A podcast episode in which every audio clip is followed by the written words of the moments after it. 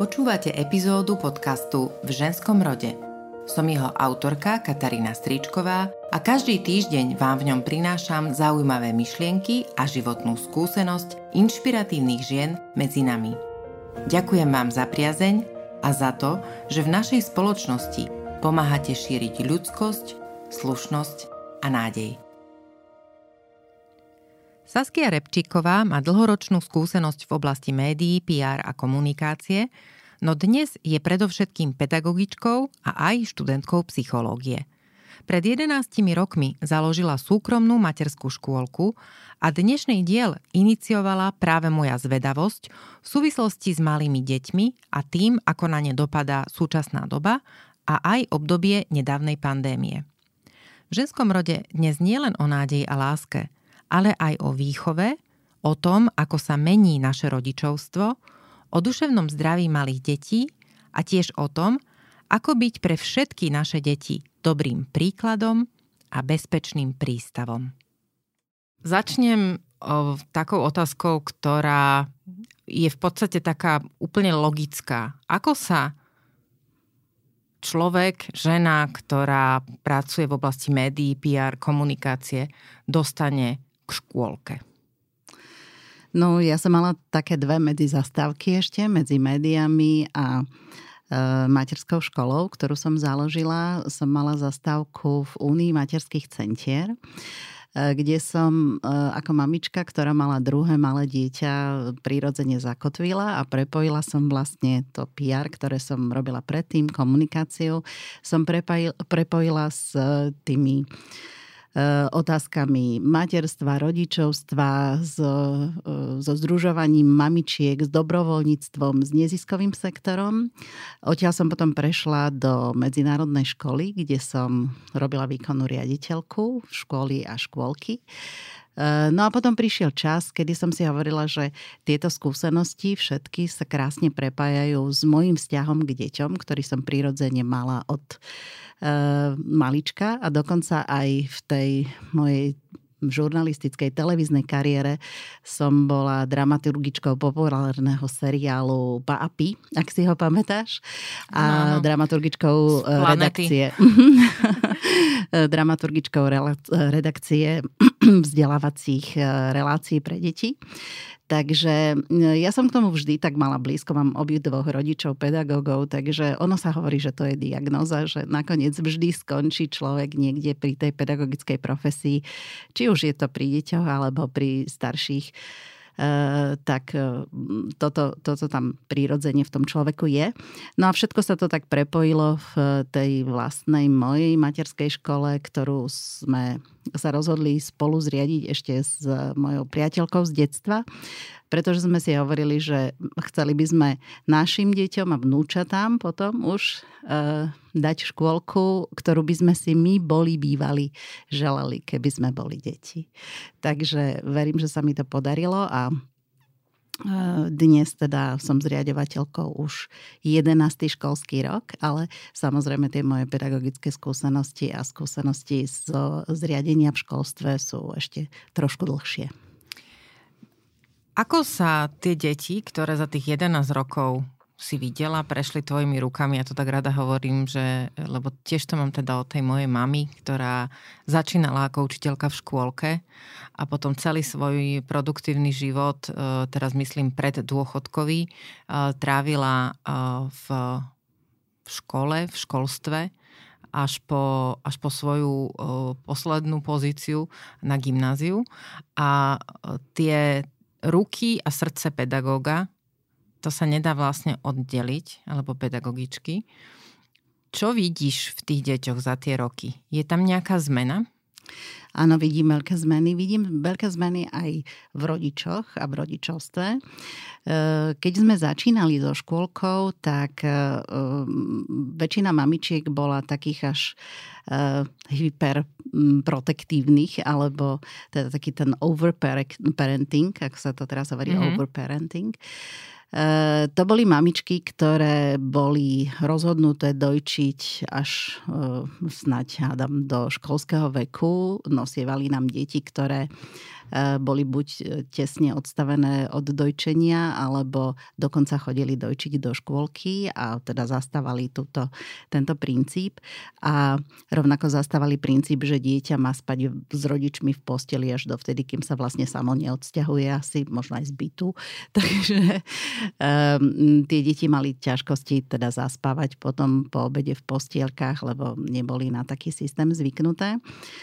E, teraz, paradoxne, po tých 11 rokoch, tí rodičia sú oveľa viacej vzdelaní a oveľa viacej e, sa tomu venujú.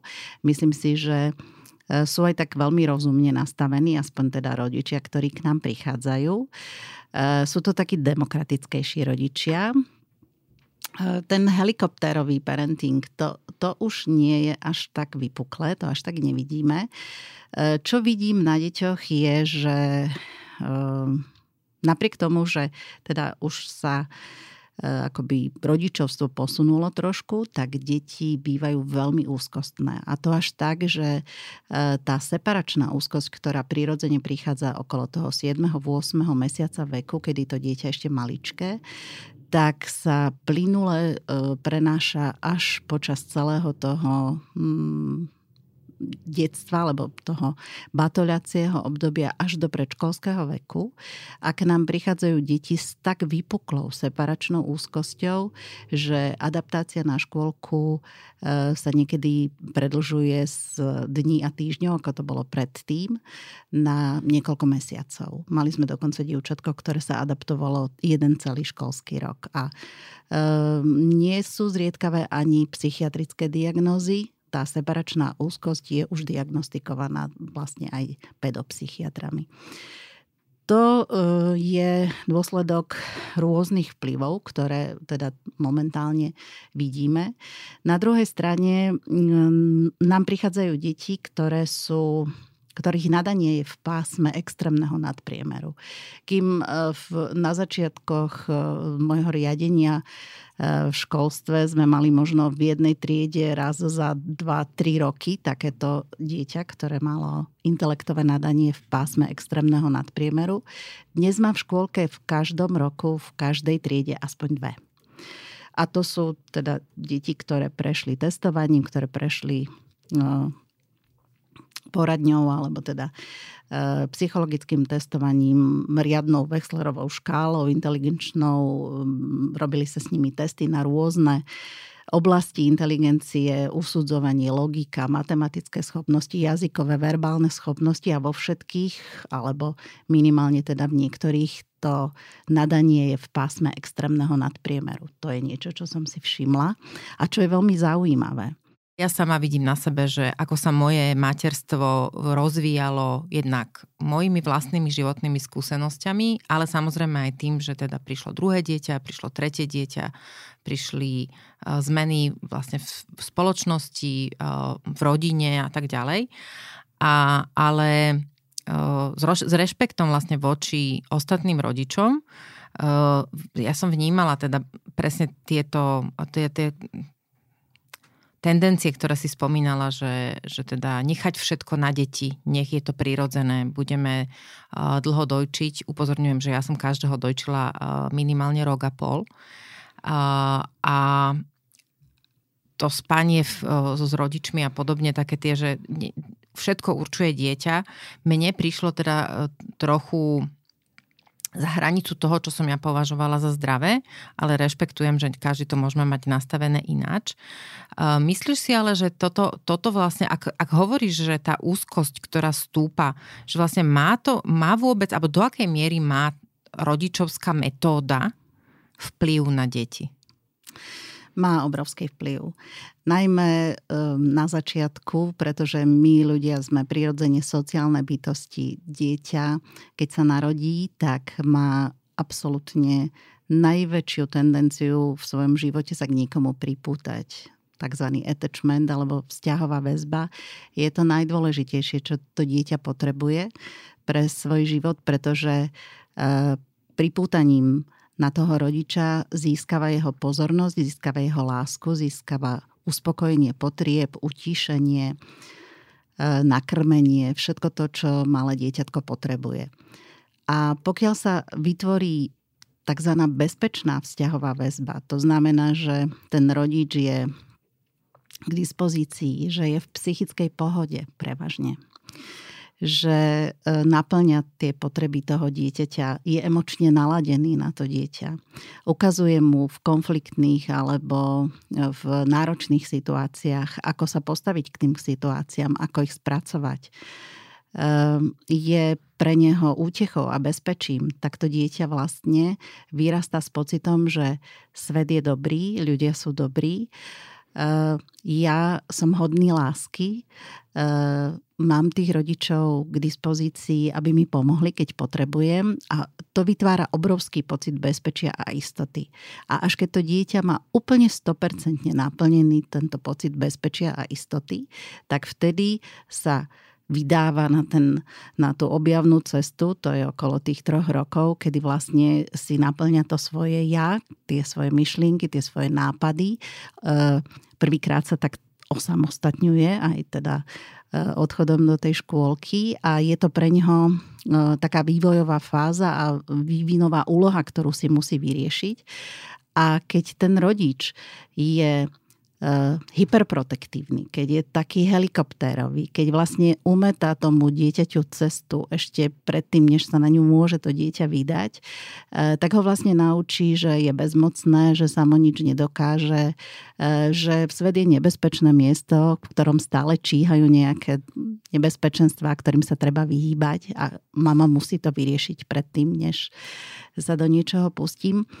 Rovnako ak je tá vzťahová väzba taká neistá, ten rodič tam nie je prítomný alebo nie je psychicky eh, vyladený na to dieťa, nie je sám psychicky v pohode, tak to dieťa sa stáva takým opatrným. E, snaží sa vycítiť, že či ten rodič je v poriadku, či sa môže na neho obrátiť so svojím problémom, alebo či ho radšej nechať na pokoji a riešiť si samo. Vzbudzuje to v ňom takú neistotu. E, je neisté potom aj v tom konaní, v tom svojom správaní a aj v tom svojom prežívaní. Cíti sa úzkostne, cíti sa, e, že nie je v bezpečí, nemôže, nemôže podniknúť to, čo by chcelo.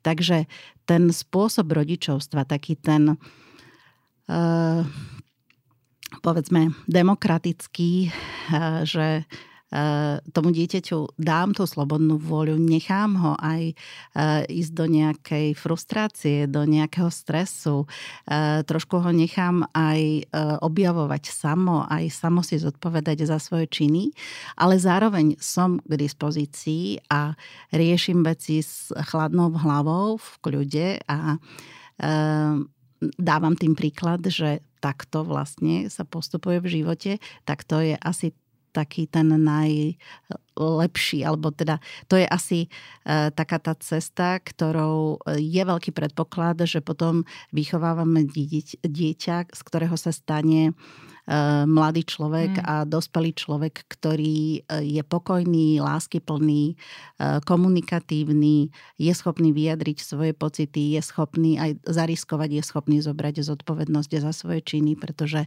takto vyrastal od maličkého detstva. Všimla som si, že si e, použila, že si hovorila o rodičovi a v momente, keď si hovorila o tom, že e, niečo musí vyriešiť tento rodič, čak si spomenula e, slovo mama.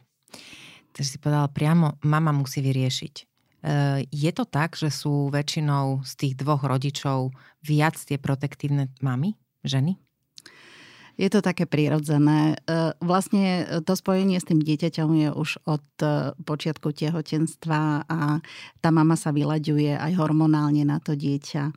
Takže e, samozrejme momentálne sú aj výskumy na to, že aj otcovia vytvárajú s tým deťom ten attachment, tú vzťahovú väzbu, že e, sú schopní absolútne adekvátne naplniť emočné potreby dieťaťa, že sú e, plnohodnotnými rodičmi. E, ale predsa aj v našej kultúre je to tak, že ten otec je taký živiteľ rodiny, maminka ide na materskú dovolenku, alebo Stále väčšinou, stále, stále väčšinou áno. matka, áno. E, e, stále sú to väčšinou mami. E, ten otec je vzdialený, vlastne aj fyzicky je vzdialený celý deň v nejakej práci. Často prichádzaš večer domov, keď tie deti vlastne už končia svoj deň.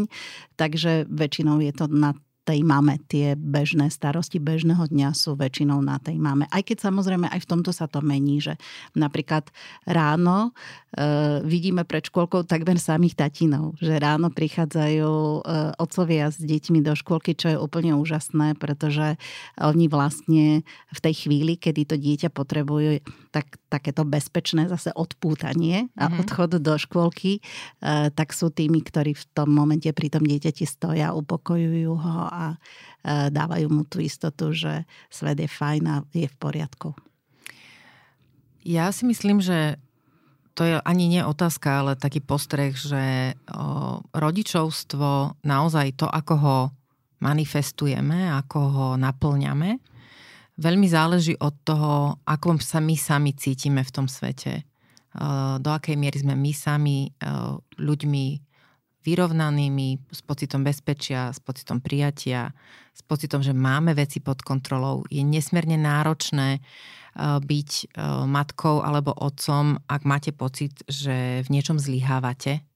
Čiže viem si predstaviť uh, tie pocity a frustráciu rodičov malých detí, ktorí sa ocitajú v ťažkostiach a teraz nemyslím len, ja neviem, nejakého ekonomického rázu, ale, ale aj povedzme nejakých vzťahových, alebo majú v rodine nejaký problém, nebo nejaké zdravotné problémy, um, možno nie ani ich, ale niekoho blízkeho v okolí.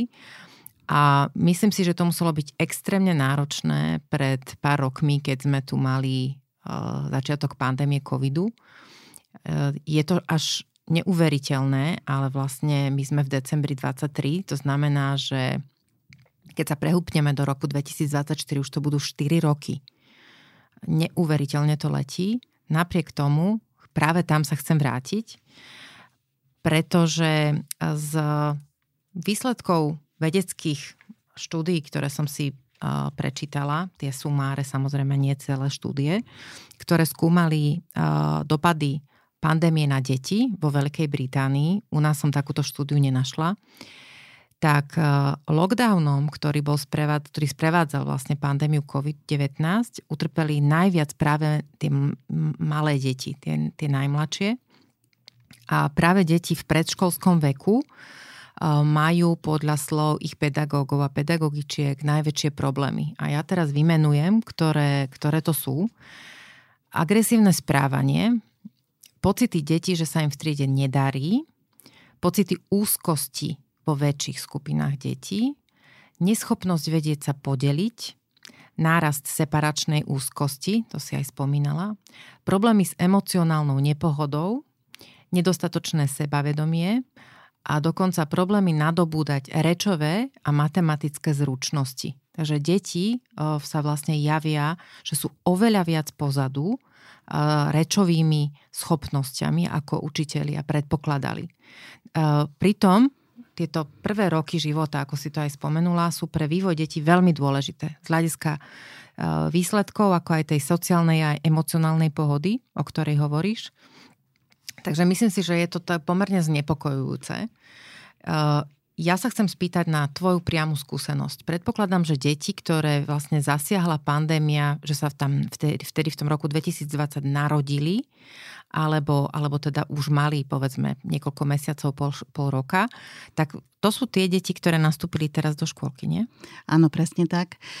E, pandémia, ktorú sme zažili, vlastne spôsobila to, že my sme ani nemali slova, ako by sme vyjadrili svoje emócie a svoj stav. My sme nemali mechanizmy zvládacie na to, aby sme poskytli podporu, podporu sebe, e, svojim blízkym, svojim partnerom a svojim deťom. Eh, v istom zmysle slova eh, dôsledky tieto dôsledky eh, pandémie pretrvávajú doteraz. A aj keď nemáme výskumy na to ešte relevantné, že čo presne sa udialo, ale mm, mám, máme skúsenosti s tým, že prichádzajú deti do škôlky, ktoré v troch rokoch by mali mať vývin reči taký, že v 75% toho, čo vyjadria, by im mal aj neznámy človek rozumieť.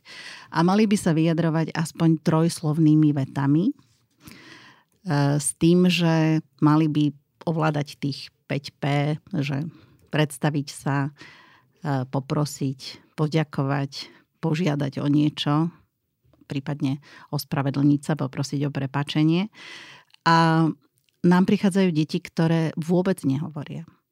Väčšina z detí, trojročných, ktoré prichádzajú, vôbec nehovoria.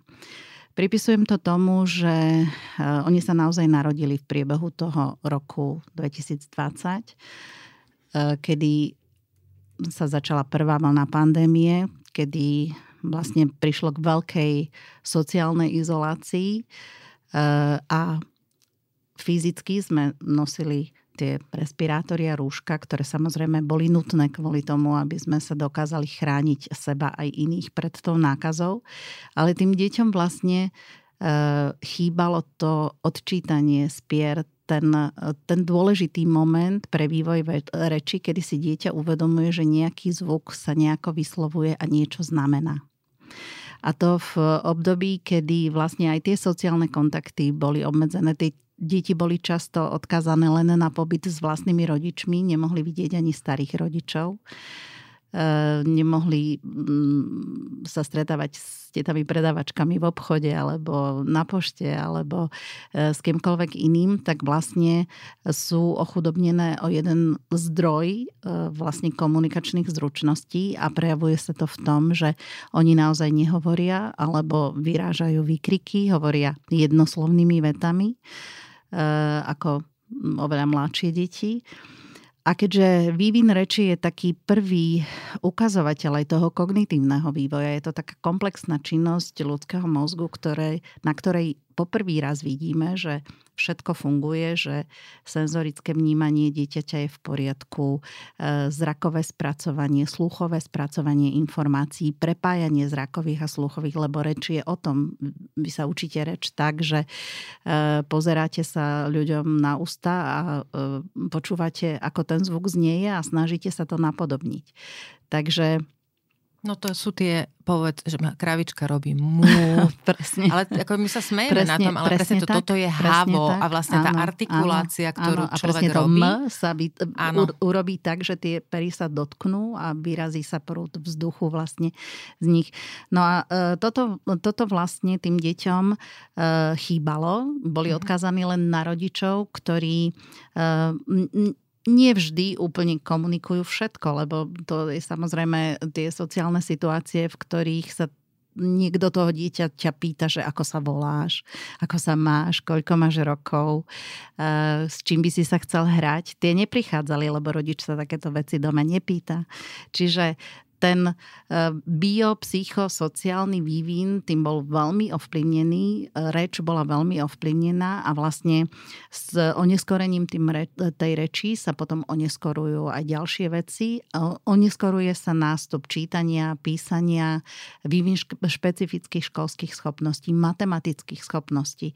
Čiže tá komunikácia nie je len o tom, že to dieťa vie rozprávať, ale komunikácia je o tom, že sa postupne naučí aj čítať, písať, riešiť matematické príklady a e, ten nevyhnutný predpoklad tam musí byť, lebo keď dieťa nehovorí alebo má Ehm, zlú výslovnosť niektorých hlások, tak ono potom ani dobre tú hlásku nenapíše, ani ju dobre neprečíta v tej prvej triede. Čiže to sa všetko potom navzájom ovplyvňuje. Čiže na nás je teraz, aby sme veľa ako rodičia a pedagógovia dobiehali v tejto komunikácii, aby sme sa s deťmi čo najviac rozprávali, aby sme im čítali, aby sme trávili čas spolu tak, že to dieťa vidí, ako rozprávame, že nerozprávame niekde za obrazovkou počítača alebo mobilu, ale ono nás vidí priamo si pozeráme do očí, e, priamo vidí, ako e, formulujeme tie hlásky a ako v jednotlivých kontextoch a v jednotlivých situáciách, aké slova používame, pretože to je pre ňo najcennejší zdroj toho,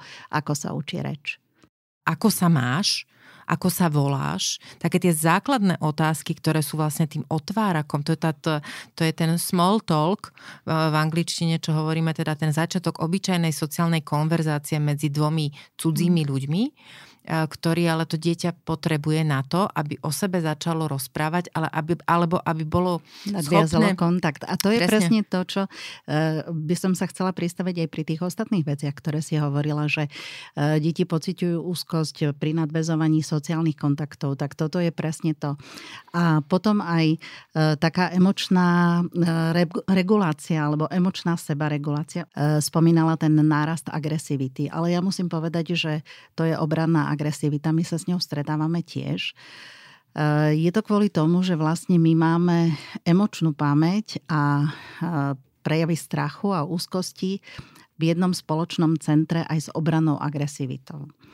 To znamená, že eh, keď sa nám spustí vlastne to prežívanie, ktoré je strachové, ktoré je úzkostné, tak sa nám rovnako, podľa toho, aké máme nastavenie, spustí aj táto obraná agresivita. E, najmä v rodinách, kde sa rieši hm, výchovné, výchovné problémy sa riešia jednou pozadku, takou výchovnou, alebo nebodaj teda fackou, alebo niečím podobným, alebo výpraskom dokonca, e, sa tie deti naučia riešiť emočne náročné situácie tým, že niekoho kopnú, udrú, sotia, potknú.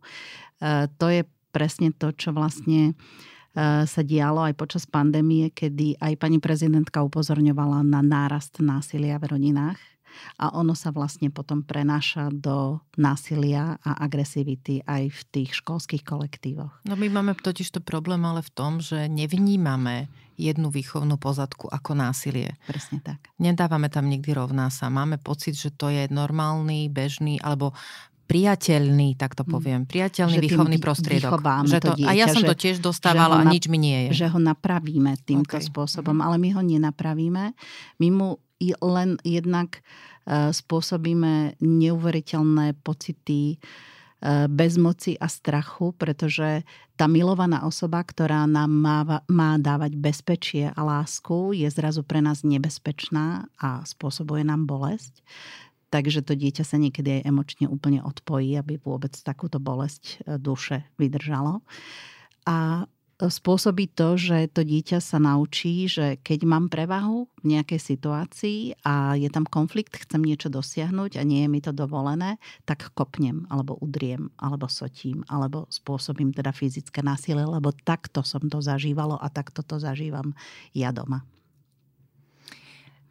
tie, tá úzkosť a separačná úzkosť, o ktorej sme hovorili, do akej miery to bolo spôsobené, alebo ten náraz, ktorý vnímaš, mohol byť spôsobený, opakujem, nehovoríme o žiadnych výskumoch, hovoríme o, o tom, čo vidíš v praxi, že dá, dá sa to nejakým spôsobom spojiť s tým, že, že sme boli dlho v osamote. Ja, ja poviem svoju skúsenosť, aby som uh, ako keby načala tú tému z praxe.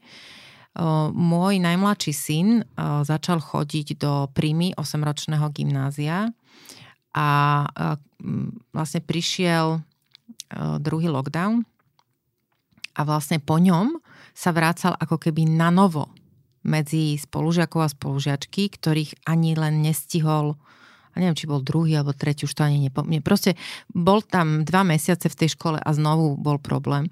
Čiže to, tá resocializácia do toho úplne nového kolektívu pre to dieťa 10-ročné bola extrémne náročná. Ja som to proste videla, že, že išiel do školy s tým, že moc sa mu tam nechce. A, mm toto, toto vidíš to aj ty takto? Áno, toto je úplne priamy dôsledok, pretože presne tak, ako sme hovorili, že e, tá bezpečná vzťahová väzba ten pocit e, u dieťaťa, že svet je bezpečné miesto, ja som tu milovaný, ja som tu prijímaný a e, môžem tu prejaviť svoje pocity, vzniká vtedy, keď je rodič psychicky vyladený dobre, prevažne teda prevažnú časť toho času, ktorú trávi s dieťaťom. Samozrejme, že tam sa nám stane, že aj my vyletíme, ale prevažnú časť by mal byť rodič v psychickej pohode. A tí mladí rodičia neboli. Ja som to videla, aj my ani sme starý, napríklad... Ani, ani middle-aged neboli. Hej, ja som to napríklad videla, e, pretože my sme napríklad my sme súkromná materská škola a my sme počas pandémie nemali zatvorené ani jeden týždeň. Mali sme zatvorené 4 dní, kedy sme u nás teda sa rozšíril COVID a bolo nutné teda zatvoriť, s, lebo nám to nariadila hygiena, ale e, my, ja ako zriadovateľ som mala právomoc nechať škôlku otvorenú.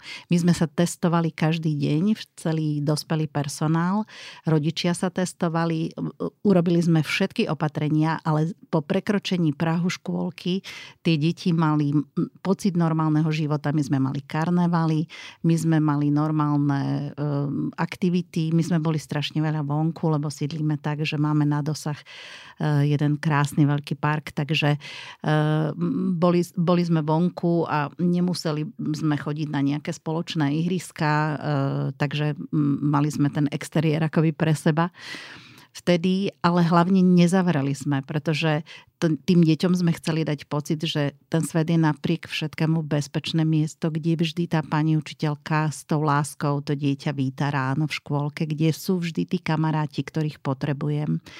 A ukázalo sa, že toto vlastne bola cesta k tomu, ako aj v tých rodičoch spôsobiť, alebo aj tým rodičom dať pocit, že niečo funguje, že je to OK, že zase to bude dobré a aby sa aj oni cítili teda psychicky viac v pohode. E, takže myslím, že ich to tak navzájom ovplyvnilo. Aj tie deti rodičov, aj rodičia deti a vo výsledku teda aj oni nám signalizujú aj teraz, že deti, ktoré vlastne odišli do školy, že sa tam majú veľmi dobre, že nemajú adaptačné problémy, že sa rýchlo skamarátili s ostatnými deťmi, že veľmi dobre napredujú a môžu to porovnať aj s deťmi, ktoré boli napríklad 6 alebo 7 mesiacov doma, pretože mali zavretú škôlku a rodičia boli s nimi doma.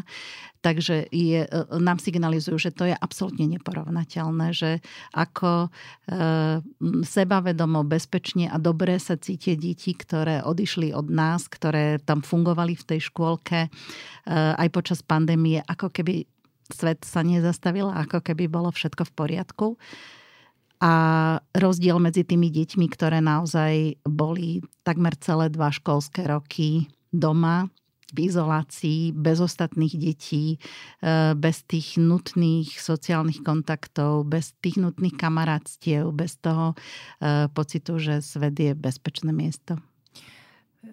Liga za duševné zdravie robila taký, že pohodomer sa to volá, a ktorý meral o, vlastne duševné rozpoloženie detí na základných a stredných školách a myslím, že, že aj pedagogického, pedagogických zamestnancov.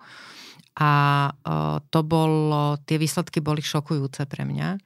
A nehovorím nič nové, keď poviem, že duševné zdravie na Slovensku a vôbec e, vo, svete a v Európe veľmi utrpelo a aj e, ekonomickou krízou, aj pandémiou, a tými, tými ostatnými rokmi prišla vojna na Ukrajine a my do toho rozpoloženia, kedy duševné zdravie vlastne bolo vždy takouto témou, o ktorej sa nehovorí. Um, boli s ním so stavmi, s istými stavmi a s tou nepohodou boli spojené rôzne stigmy a ľudia sa tvária, že musia povedať, že sa majú dobre, aj keď sa naozaj v skutočnosti dobre nemajú, tak, tak do tohoto vlastne všet, všetky tie problémy, ktoré prišli, tak nás tak prigniavili aj tých dospelých. A ja som rada, že si spomenula tých rodičov, aj keď teda musím povedať za seba, že nemusíš byť mladý rodič, aby si cítil e, ťažobu. Nemusí to byť naozaj rodič v tých začiatkoch s malým dieťaťom, aby, aby si videl, že, ťa, že koľko vecí ťa trápi aj v súvislosti s tým, že to dieťa je doma. Naozaj e, ja súcitím hlavne s rodičmi tínedžerov, alebo teda tých detí v tom veku od 11 rokov vyššie, ktorý, pretože tú skúsenosť mám a niektoré veci mi možno aj vtedy malo dochádzali, lebo som išla sama cez tie pocity, presne ako si hovorila. E, úzkosť, čo bude, hej, ten pocit bezpečia sa nám, aj nám dospelým proste rozsypal pod rukami. Ja si pamätám, keď som vlastne išla po ulici, tie prvé tri, tri, tri týždne to boli, potom prišli tie strašné zábery z Bergama, uh, tých, tých kamionov a, a nákladných uh, tiel, teda vozidiel s telami. A ja som, ja som rozmýšľala, že, že aké, aké nebezpečné to je a čo to vlastne spôsobí, ten vírus u nás. Takže uh, z toho sa spametávame vlastne všetci. Dôvod, prečo sa na, na to všetko pýtam a prečo vzniká tento, tento podcast je, že čo vlastne môžeme urobiť pre deti teraz, pretože tie deti, o ktorých sme hovorili, že sú, že sú tie pandemické, ich nazvem, hej, že teda tie, čo majú teraz 3 roky, 4 a budú o 20 rokov proste mladou pracujúcou generáciou tejto krajiny. A, a, a vôbec vlastne prichádzajú roky, kde sa technologické zmeny sú tak obrovské, že vlastne my nevieme si ani predstaviť, ako ten svet bude vyzerať povedzme o 2, 3, 4, 5 rokov. Čo všetko sú vlastne nové potreby detí z tvojho pohľadu? Čo, čo, čo, čo vlastne, e, ako, ako deti ovplyvňujú moderné technológie z tvojej skúsenosti? Momentálne nám do škôlky prichádzajú niektoré deti, ktoré sa doslova nedokážu najesť bez toho, aby nemali pred sebou nejakú obrazovku, nejaký mobilný telefón, na ktorom je pustené nejaké YouTube video s nejakými postavičkami alebo nejaká rozprávka. To je hrozivé, to je niečo, čo sme tu predtým nevideli a Eh, je veľmi ťažké odnaučiť takéto deti alebo naučiť takéto deti normálne sa s ostatnými deťmi napapať pri stole bez toho, aby eh, nemali pustené nejaké video. Eh, je to sprevádzané naozaj až takými afektívnymi záchvatmi. Tí deti proste nevedia, čo so sebou, nevedia, ako sa vlastne majú najesť, lebo dovtedy jedli tak, že mama ich krmila, oni ani nevedeli, že ich krmila, lebo boli zaujaté niečím, čo sa dialo na tej obrazovke. Čo sa týka technológií, eh, my naozaj sme veľmi striktní, my nemáme žiadne obrazovky v miestnostiach, kde deti sa hrajú a spia a takisto zhruba do 5 rokov ani mm, nepúšťame žiadne videá, ani nič podobné. Maximálne pustíme na stenu rozprávku z projektora. To je celé, čo e, teda deti vidia, aj to len to je záležitosť, že možno raz za 3 mesiace, raz za 6 mesiacov, keď je upršané zimné dopoludnie, že sa naozaj nedá ísť niekde úplne von, alebo je nejaká kritická situácia, tak tá rozprávka tam je. Takže čo sa týka technológií, ja som za to, aby sa do veku povedzme tých 5 rokov dieťa s nimi vôbec samostatne nestretlo, aby vždy bol pri ňom rodič, ktorý uh, sleduje situáciu, ktorý je schopný vysvetliť veci a ktorý je schopný aj riadiť tú situáciu, aby sa to dieťa nestalo závislé na technológiách. Ale ja som sa chcela vrátiť k tomu vlastne, čo môžeme urobiť, lebo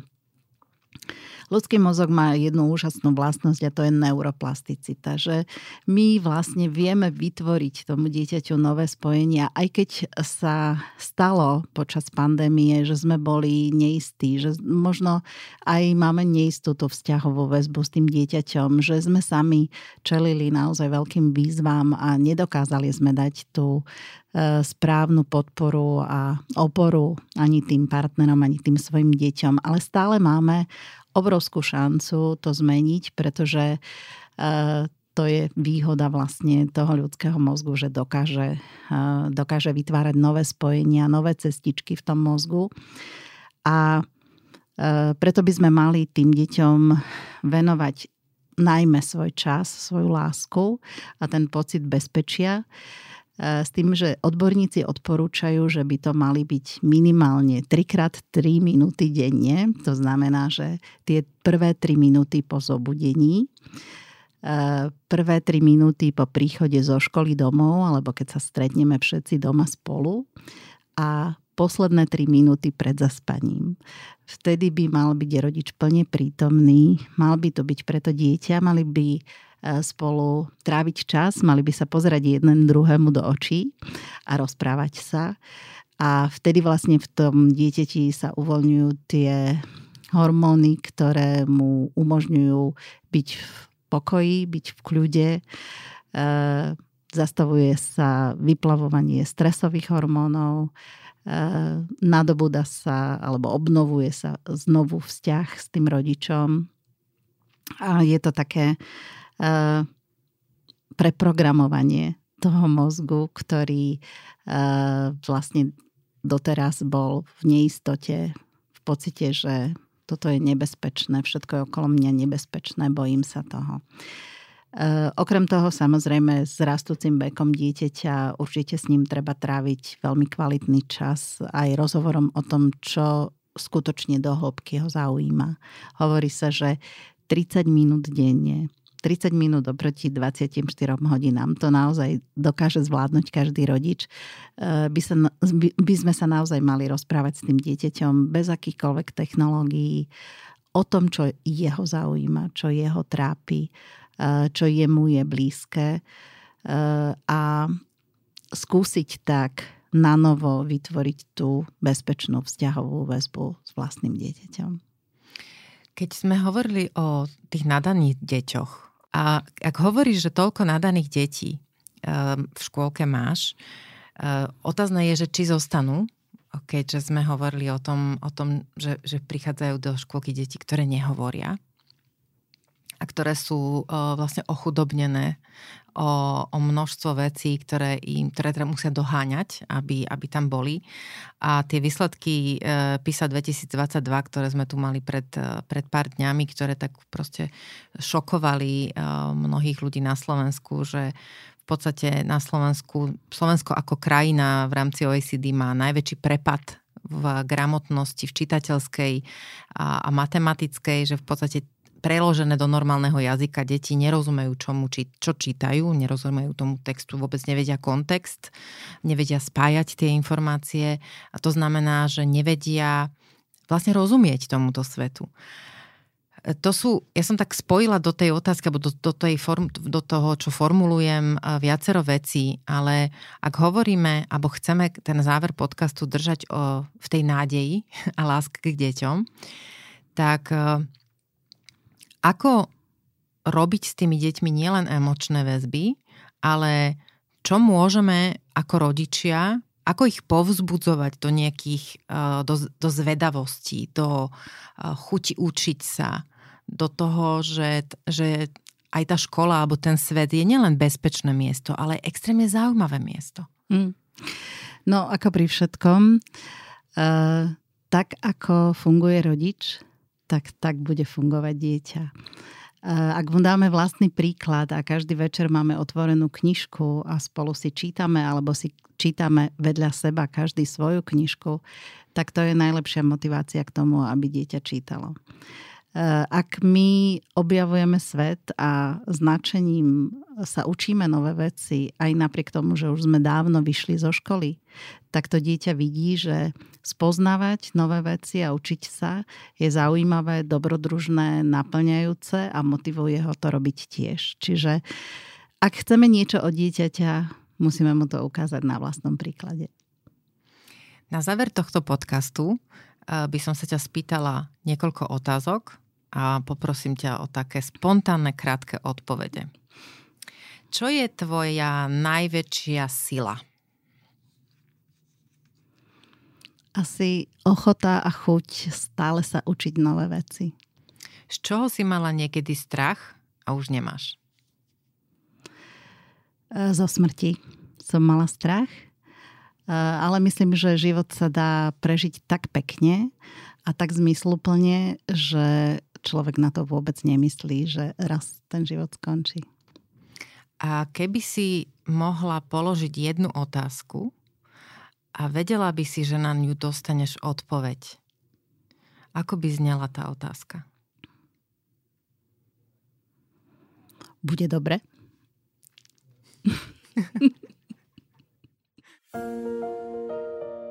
Počúvali ste epizódu podcastu v ženskom rode – Nový diel vychádza každý týždeň v piatok v rámci podcastu Denník N podcasty. Jeho najstaršie diely nájdete v originálnom podcaste v ženskom rode, vo všetkých podcastových aplikáciách a v hudobnej knižnici Spotify.